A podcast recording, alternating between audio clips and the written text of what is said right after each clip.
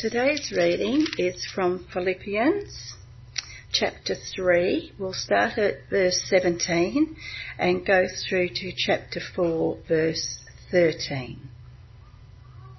Join with others in following my example, brothers, and take note of these who live according to the pattern we gave you.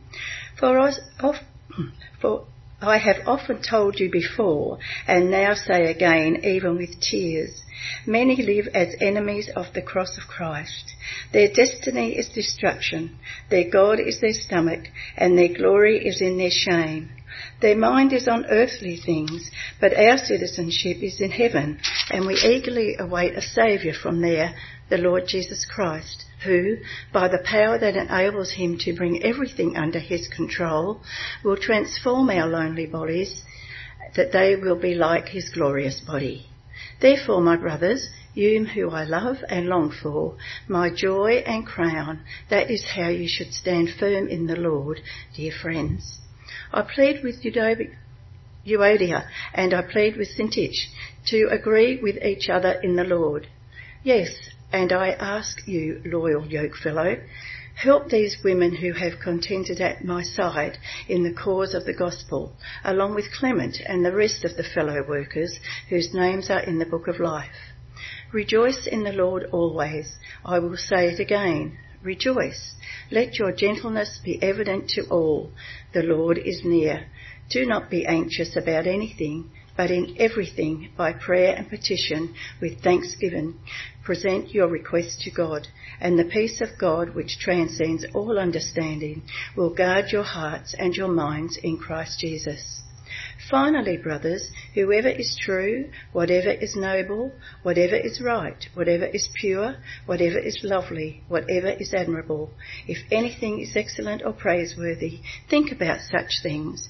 Whatever you have learned or received or heard from me or seen in me, put it into practice, and the God of peace will be with you.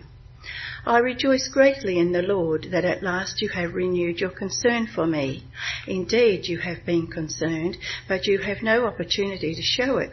I am not saying this because I am in need, for I have learnt to be content whatever the circumstances.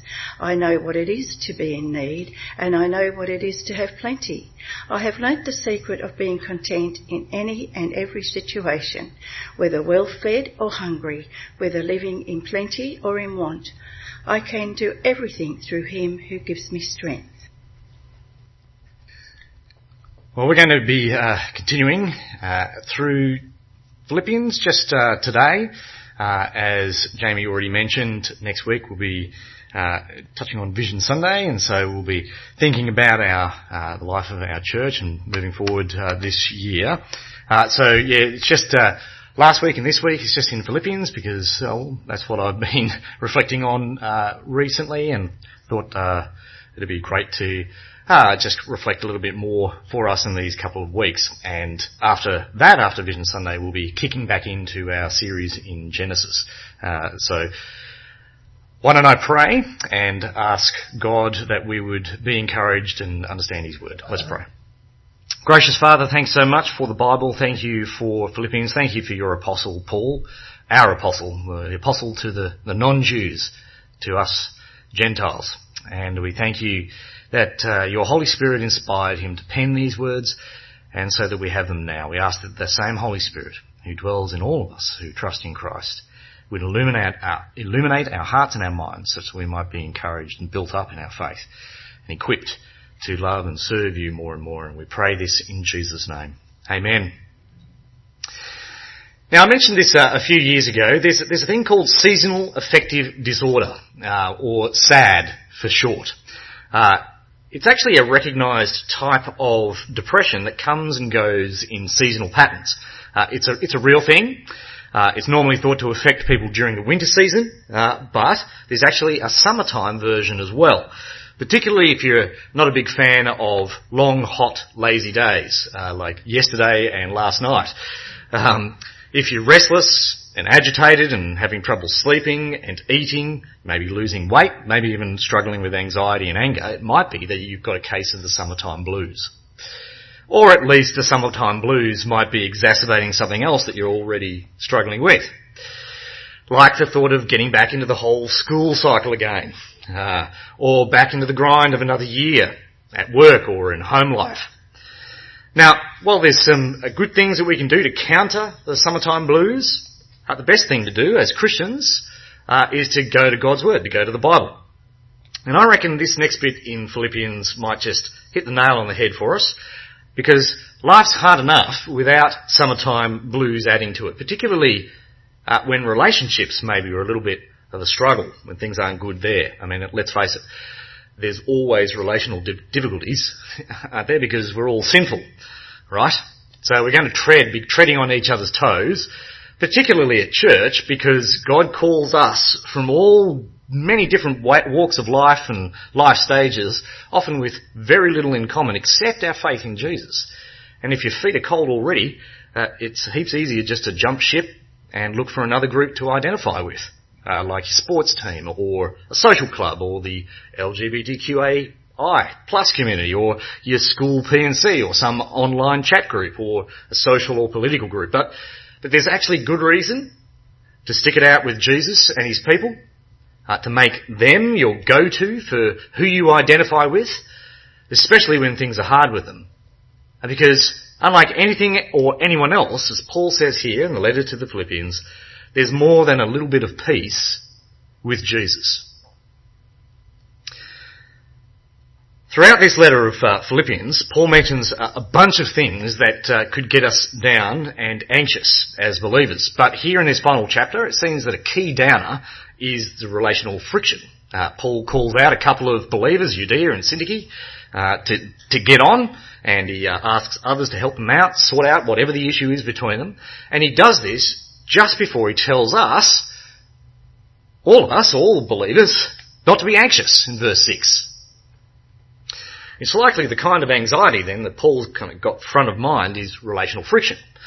Uh, it's not only the, it's not the only thing, of course. I mean, he says not to be anxious about anything, uh, but as Paul looks to encourage the anxious, those who have worries in this passage, he does so firstly by talking about those who are relying on Jesus as citizens of heaven.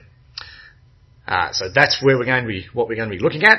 Uh, firstly, citizens of heaven, which secondly gives uh, people, the citizens of heaven, access to a bunch of heavenly tools to draw on uh, in the face of worries and uh, possibly and potentially and most likely relational worries and troubles. So that's where we're going. Looking at this passage, citizens of heaven, uh, equipped with heavenly tools. So, first up, citizens of heaven.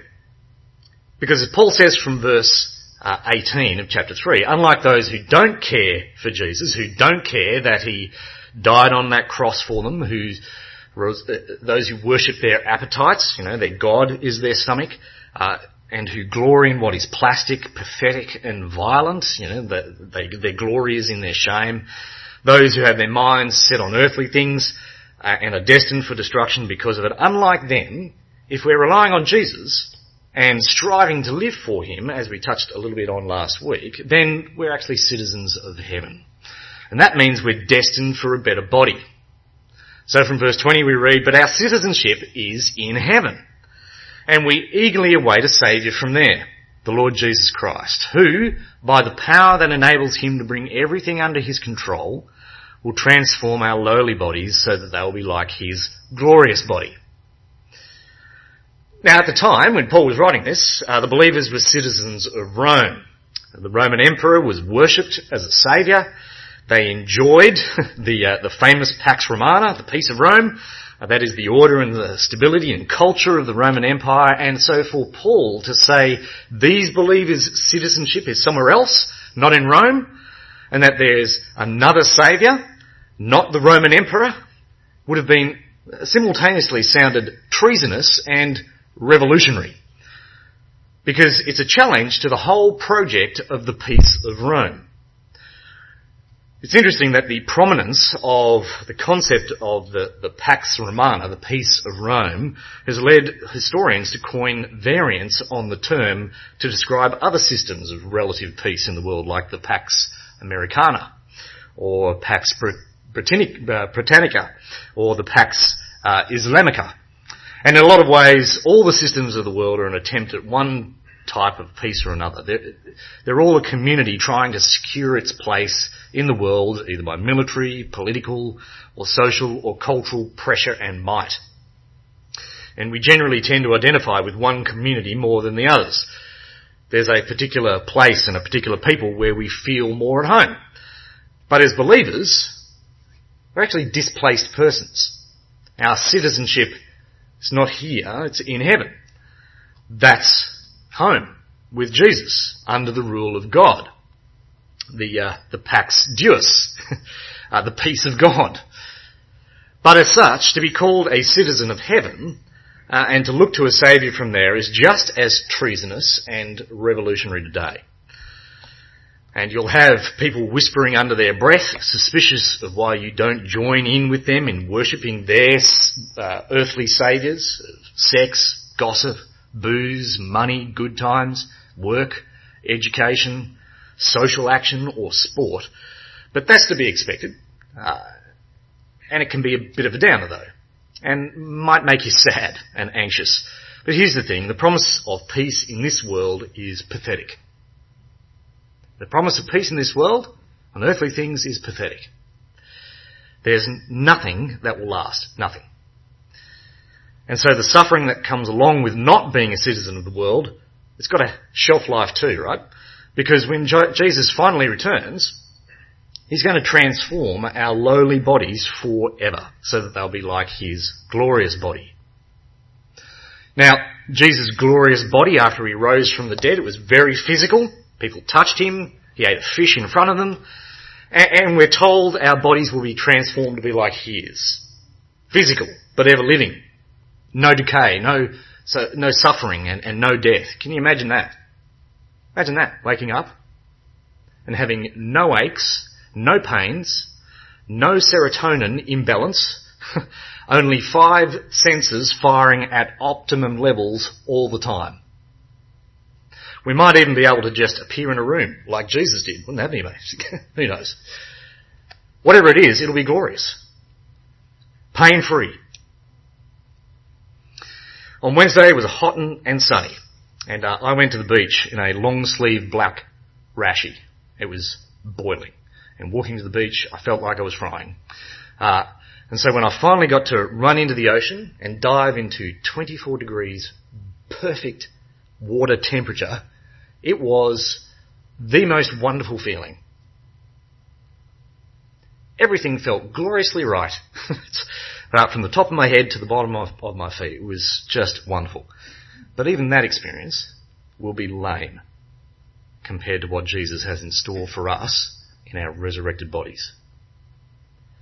So when we're feeling down or distressed at any point here and now, remember you're a citizen of heaven and Jesus is going to give you a glorious, ever living body.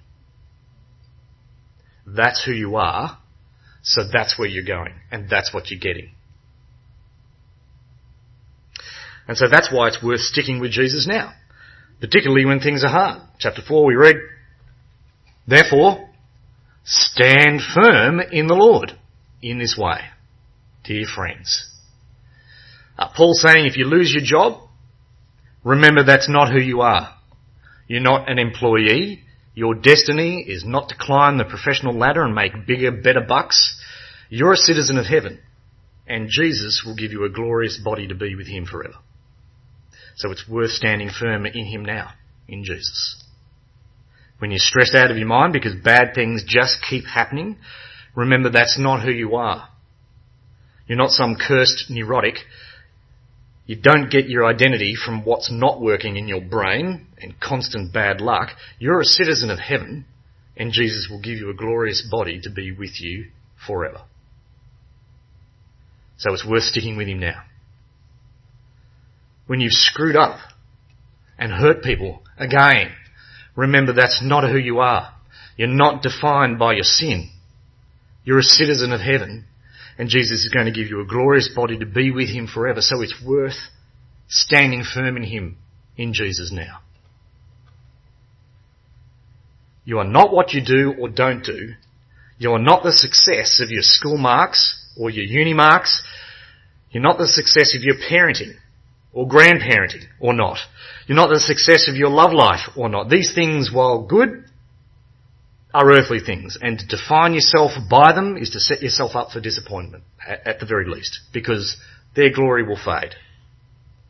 You're a citizen of heaven, where your glorious resurrection body, Jesus will give you to live with Him in glory forever, that will never fade, perish, or spoil.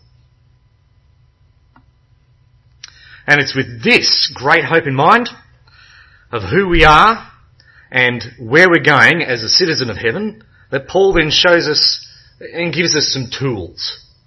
Four heavenly tools that help us stand firm in Jesus while we wait. Tools that can relieve us, particularly uh, when we're sad and anxious. And the first one is to rejoice. Uh, verse 4 he writes, Rejoice in the Lord always. I, I will say it again, rejoice. No matter what's going on, stressing it out, us out, bringing us down, confusing us, wearing us down, grinding us down, Paul says, be defiant and rejoice in Jesus. Uh, back in the day when I was young and uh, anti-establishment and angry, uh, I found a song that resonated uh, with me, "Killing in the Name" by Rage Against the Machine. Uh, I'd drive around the burbs of Brisbane in my granddad's uh, blue laser, so gangster um, listening to that song on my Walkman, so so nobody else could hear it, and quietly enjoying the screaming protest of that song against the man and every other authority. It was defiant, and I loved it. And I reckon to rejoice in Jesus is to do something similar. It's the revolutionary war cry for every treasonous citizen of heaven. It's to rail against the evil empire of the world and the flesh and the devil as they work their influence on those in the Lord to make us sad and anxious. We can defiantly cry, rejoice! Now it's hard to believe someone who's always on the up, you know, who is always answering the question, how's life? Fantastic! Couldn't be better! Everything's awesome! So the idea of rejoicing then, when you feel like that's little, there's little in your life to rejoice about, uh, that can seem a little bit fake. But except here, Paul's saying, rejoice in the Lord.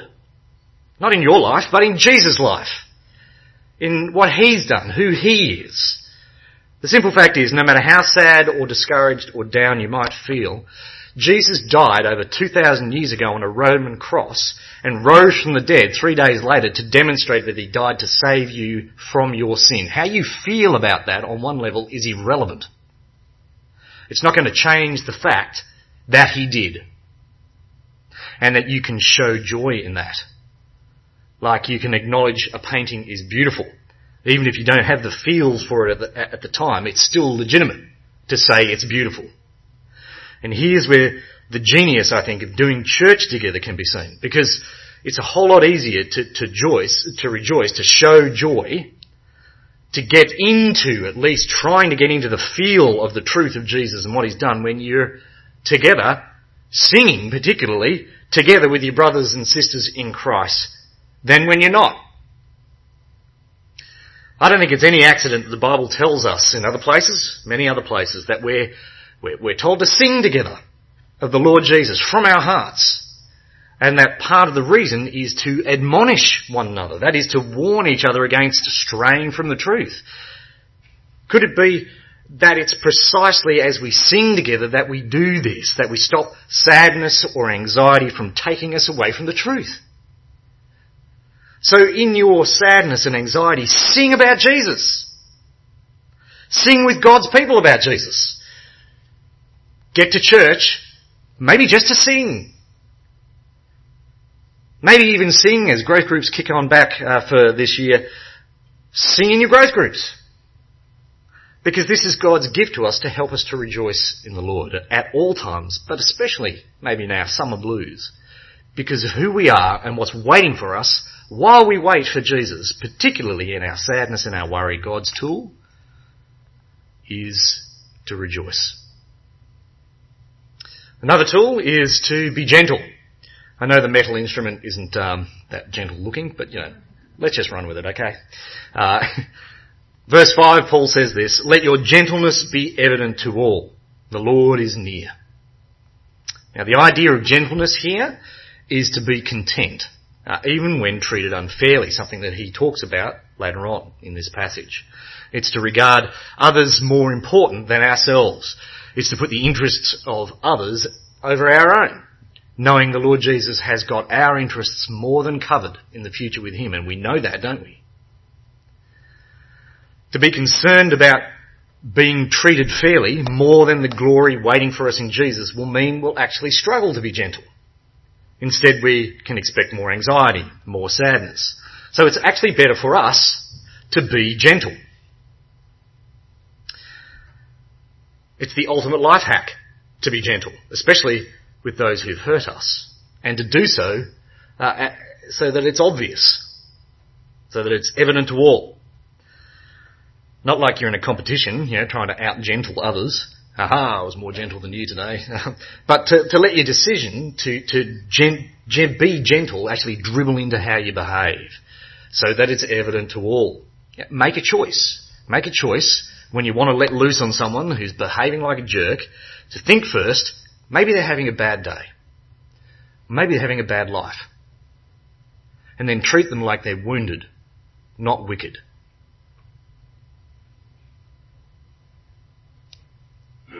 Along with rejoicing, this is a gift, a heavenly tool to relieve the summer blues. Gentleness. Because we're citizens of heaven while we wait for glory with Jesus, let's use those tools. Rejoice, be gentle.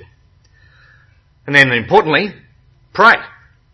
Uh, verse 6, don't be anxious about anything, but in every situation, by prayer and petition with thanksgiving, present your requests to God. And the peace of God, which transcends all understanding will guard your hearts and your minds in Christ Jesus. Prayer is God's answer to anxiety, but not necessarily to take the anxiety or the worry away. The peace of God here uh, is not some inner sense of well-being that we should expect when we pray. You know, like prayer will make you feel instantly peaceful inside. The peace there that Paul is talking about is the peace that God has within himself. See, God doesn't worry. He's never anxious. He knows the end from the beginning. Everything happens according to His will. He's in total control. Unlike every single one of us, He's in total control. He's totally at peace. And it's in this, the peace that God has within Himself, His eternal, and I love this word for God, unflappableness, uh, His calm in the face of our chaos. This is what will guard our hearts and our minds in Christ Jesus. God in his eternal and unflappable calm is what guards our hearts and our minds in Christ Jesus. So no matter how stormy our inner life gets, as we pray about it, as we bring our worries and our sadness before Him, as we lay bare our utter need for Him as, and our reliance upon Him and our brokenness and our doubts and our troubles and our failings, He's not going to be rattled. He's not going to be worried. He's not going to shift in His opinion of us. He's not going to go, whoa, I didn't know that about you. Gee, I might have to change my thoughts about you now. He's not going to change his nature, his commitment to us, or his love for us in Jesus. No matter what we tell him. And it's in this that he promises to guard our hearts and our minds in Christ Jesus.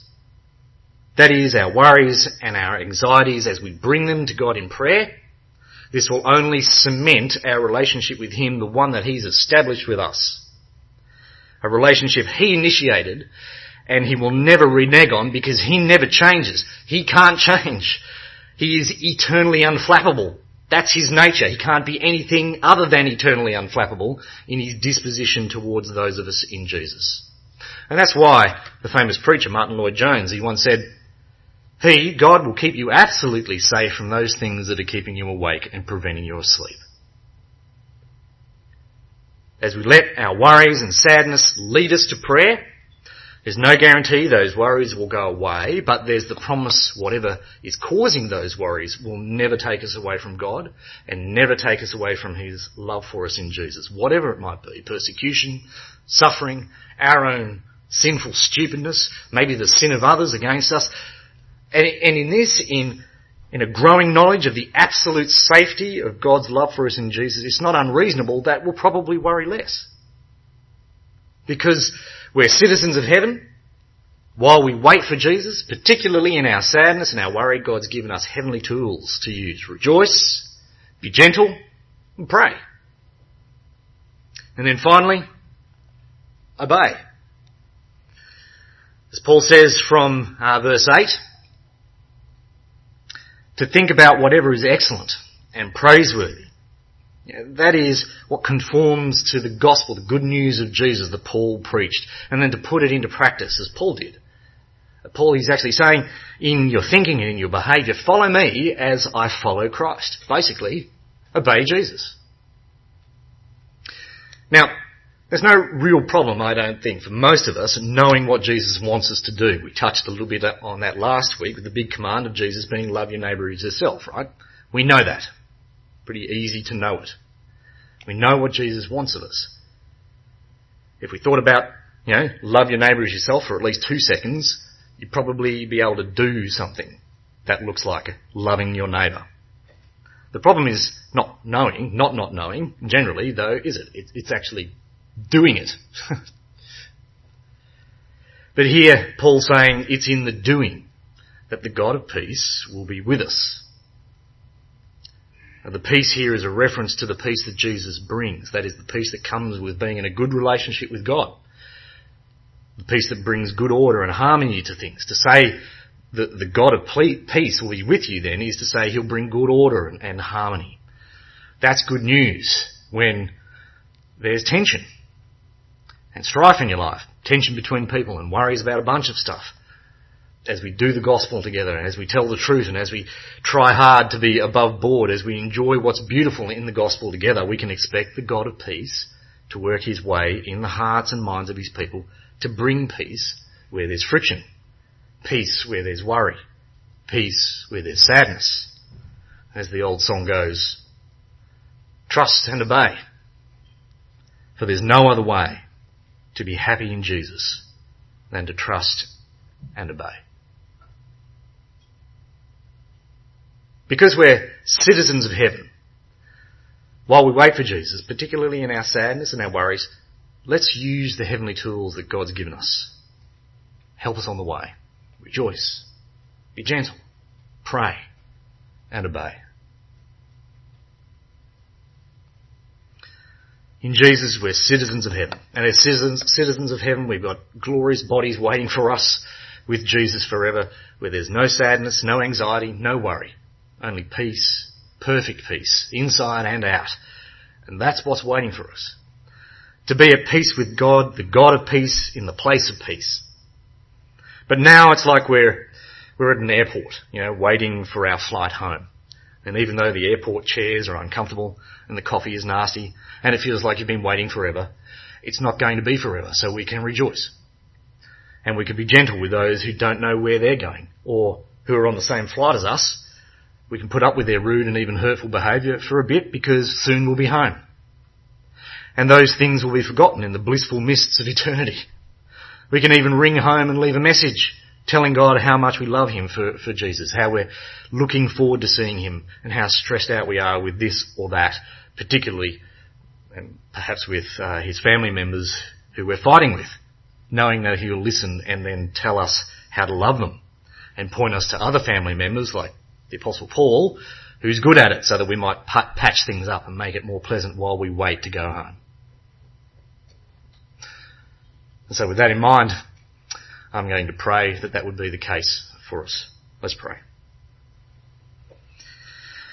Gracious Heavenly Father, thank you so much that as we trust in the Lord Jesus, trust in His death and resurrection, not only for the forgiveness of our sins, but, but to be made right with you in the hope of being in a good and eternal relationship with you, with the wonderful hope of resurrected glory with you, where there will be no suffering or pain, grant us the wherewithal to take hold of and use the tools that you have given us as citizens of heaven. Use those heavenly tools that we might rejoice. Be gentle. Pray, particularly in our worries and about them. And obey.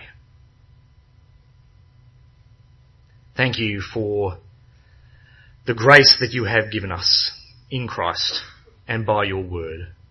Please help us to trust and obey and to take on board your word and live a life that is pleasing to you while we wait for that glorious eternity with Jesus. And we pray these things in his name.